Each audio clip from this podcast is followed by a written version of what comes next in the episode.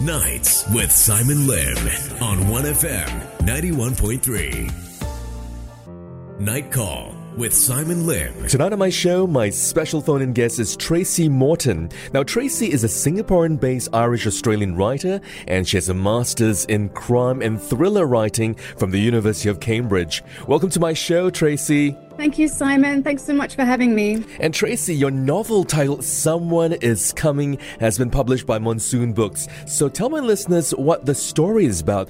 Um, so, Someone is Coming is um, based around a man called Philip Gowndry.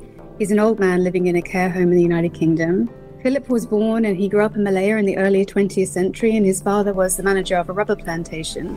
And Dr. Lin has been sent over from the Singapore archives to interview Philip about his childhood, which is something they actually do here in Singapore to help document the past. And as Philip is questioned about his childhood, it becomes evident that there are many things that he's suppressed over the years due to their violent nature and he starts to have flashbacks and hear strange voices. And the things that he recalls are things like the disappearance of his mother, the death of other plantation managers in the region, and this strange kind of toothless vampire girl that lived in an abandoned house on the plantation that kind of taunted Philip and his older brother Johnny. Mm-hmm. As the story's being told and he's being interviewed, this all kind of escalates, and Philip finally remembers really what happened.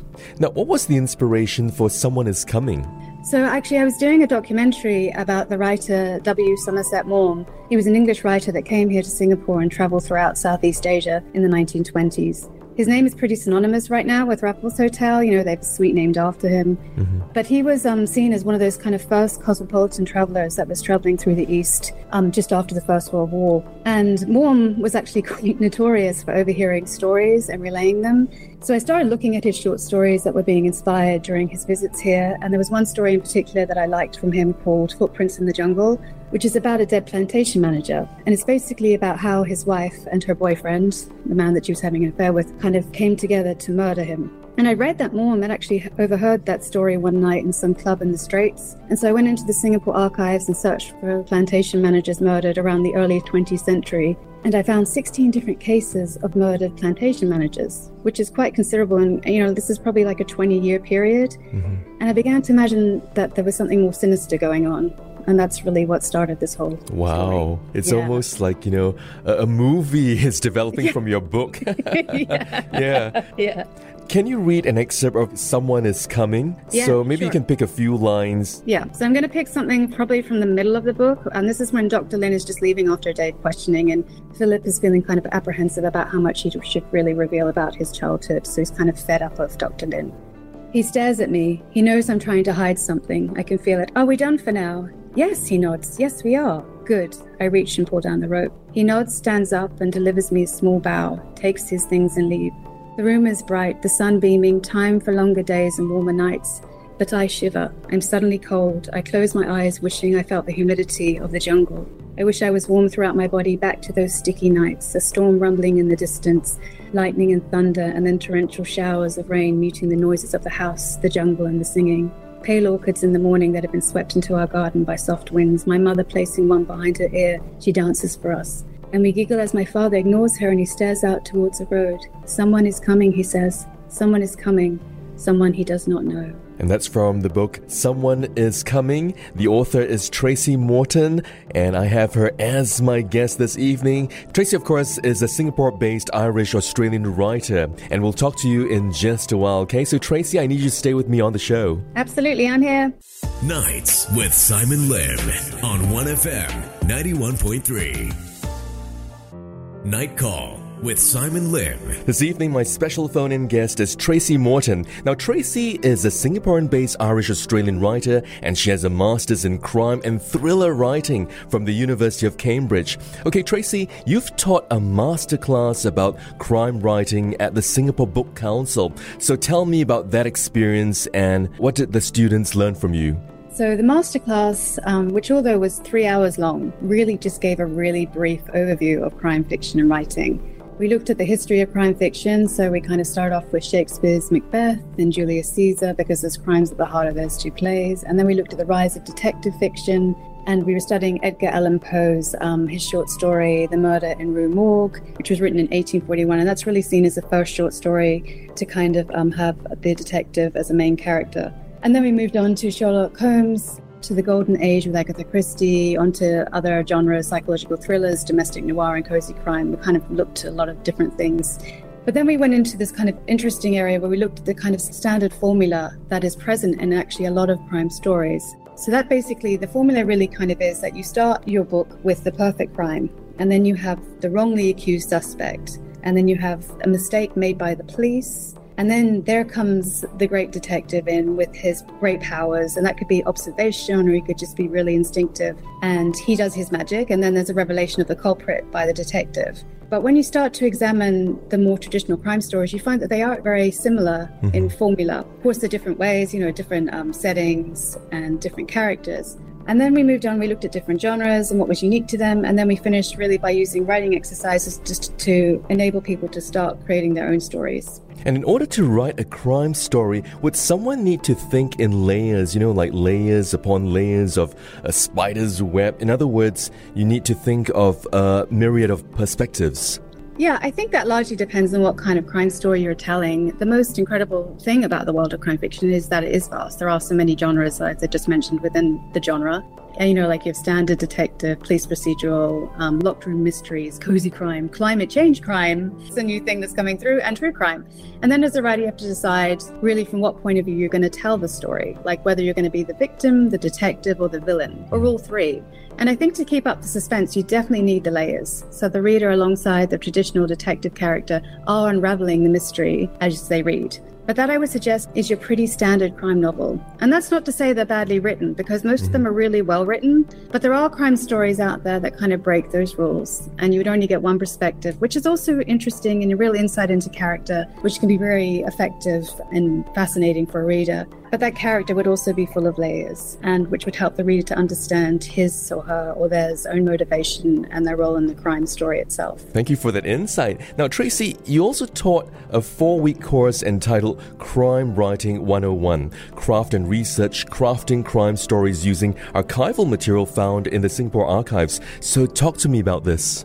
I love the Singapore archives. They have materials which date all the way back to 1800. Honestly, it's a treasure trove of great stories. And when I talk about the archives, it isn't just the newspaper articles and photographs and maps, but also these oral testimonies, these recordings of people that have experienced life in the past and who have these great stories to tell. So I took some students to the archives and encouraged them to search through the materials to find old cases or crime stories from the past that have been forgotten that they may want to research further or take inspiration from to write their own crime story and I have to say that they all did find some really interesting old cases to work on based in different areas of Singapore and different time periods. And that I really hope sincerely that they're all still working on them. You know, there were stories from the 50s and 70s that have been long forgotten, but now they could be retold. And we'll talk some more to Tracey Morton. Tracey is a Singapore based Irish Australian writer, and so nice to have her on the show. Tracey, stay connected to 1FM 91.3. Thank you, Simon. Nights with Simon Lim on 1FM 91.3. Night Call with Simon Lim.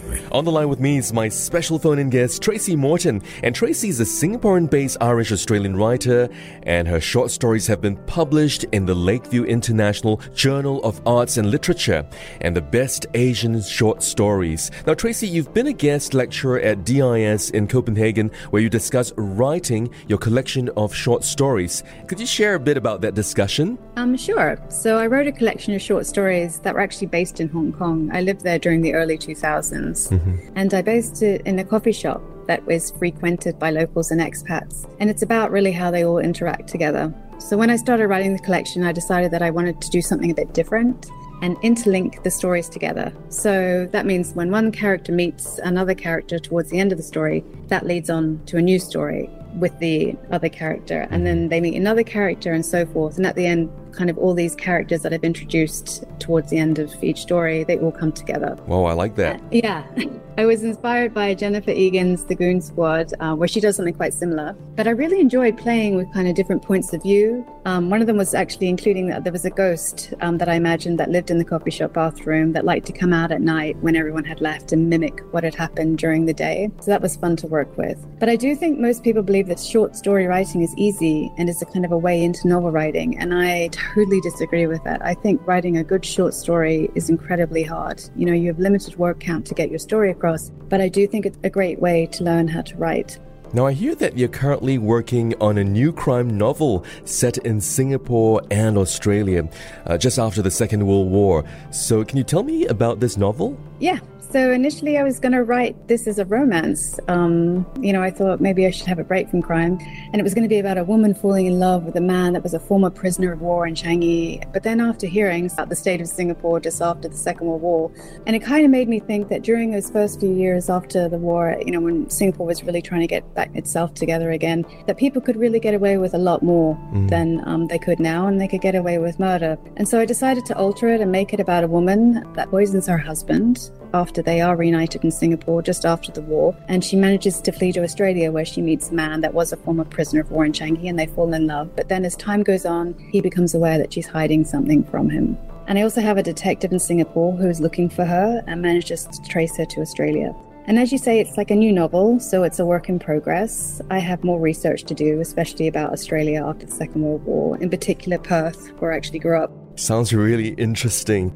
Now, when drawing up or writing characters in your stories, uh, what do you try to do with the characters? I mean, do you tend to think in terms of nuances, uh, dialogue, or something you've observed personally, you know, in people? Yeah, so I'm really a dialogue person. I'm always thinking in terms of language mm-hmm. who said what and why.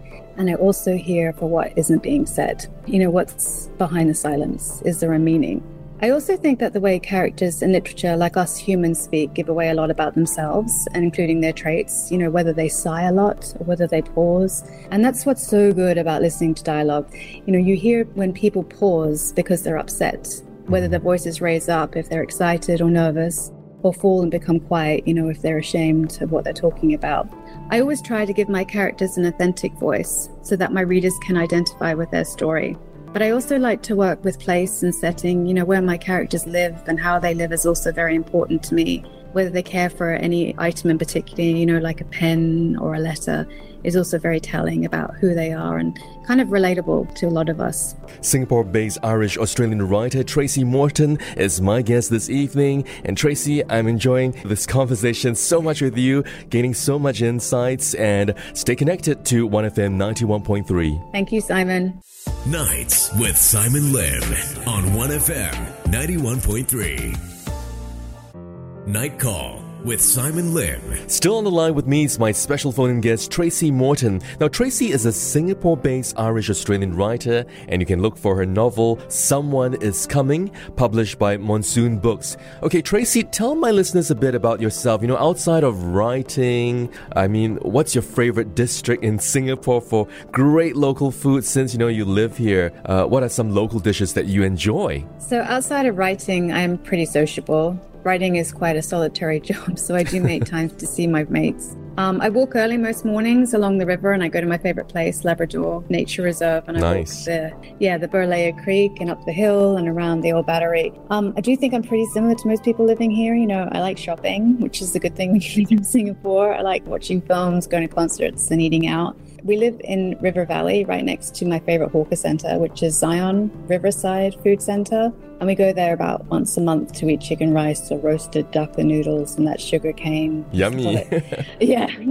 I do love kaya as well, and like white coffee, you know, from a Singapore coffee yes, shop. Yes, I mean, there are so many great areas in Singapore, and almost too many food choices that it's often really hard to choose, which is my absolute favorite. Glad to hear that. And you know, life is reflected in writing, or writing makes the reader see things we may not ordinarily notice.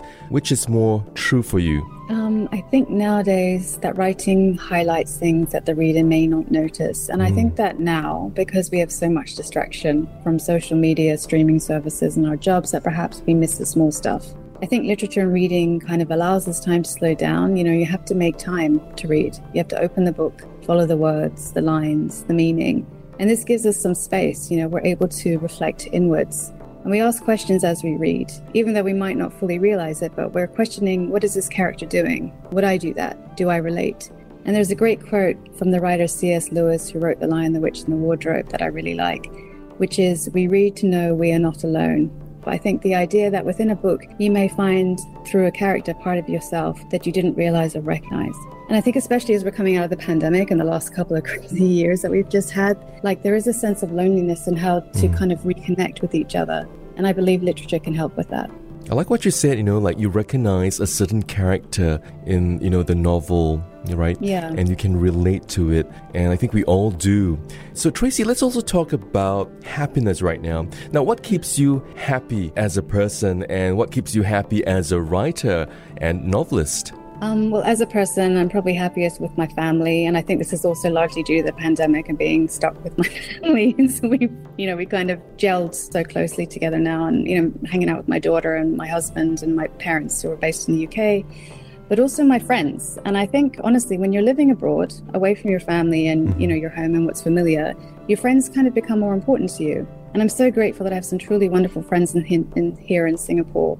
I honestly didn't expect that to happen. I'm also very fortunate to have some amazing Singaporean writer friends who are lovely and incredibly supportive, and I cherish all my time with them. But as a writer, I'm probably happiest when I'm working on something new, like now. I love to see where I'm going to end up with these characters. A lot of writers, especially crime writers, like to plan their stories. Mm-hmm. But I normally write a small synopsis and then follow that. But then, of course, I can alter it. But that's what I think is the best thing about writing it's allowing your story to take you to places that you didn't consider before. And most of the time, you end up learning and discovering new things along the way. Wow, we certainly learned a lot about you and also plenty, you know, regarding writing. And so nice to have you on my show. Now, what's the website or Instagram handle for 1FM 91.3 listeners to follow you? My website is www.tamorton.com and my Instagram is ta.morton. And tonight, my guest was actually Tracey Morton. Of course, she is a Singapore based Irish Australian writer, and it's been such a pleasure having you join me on the show. Thank you so much, Simon, for having me. All right, you take care and we'll catch up, all right? Thank you. Nights with Simon Lim on 1FM 91.3.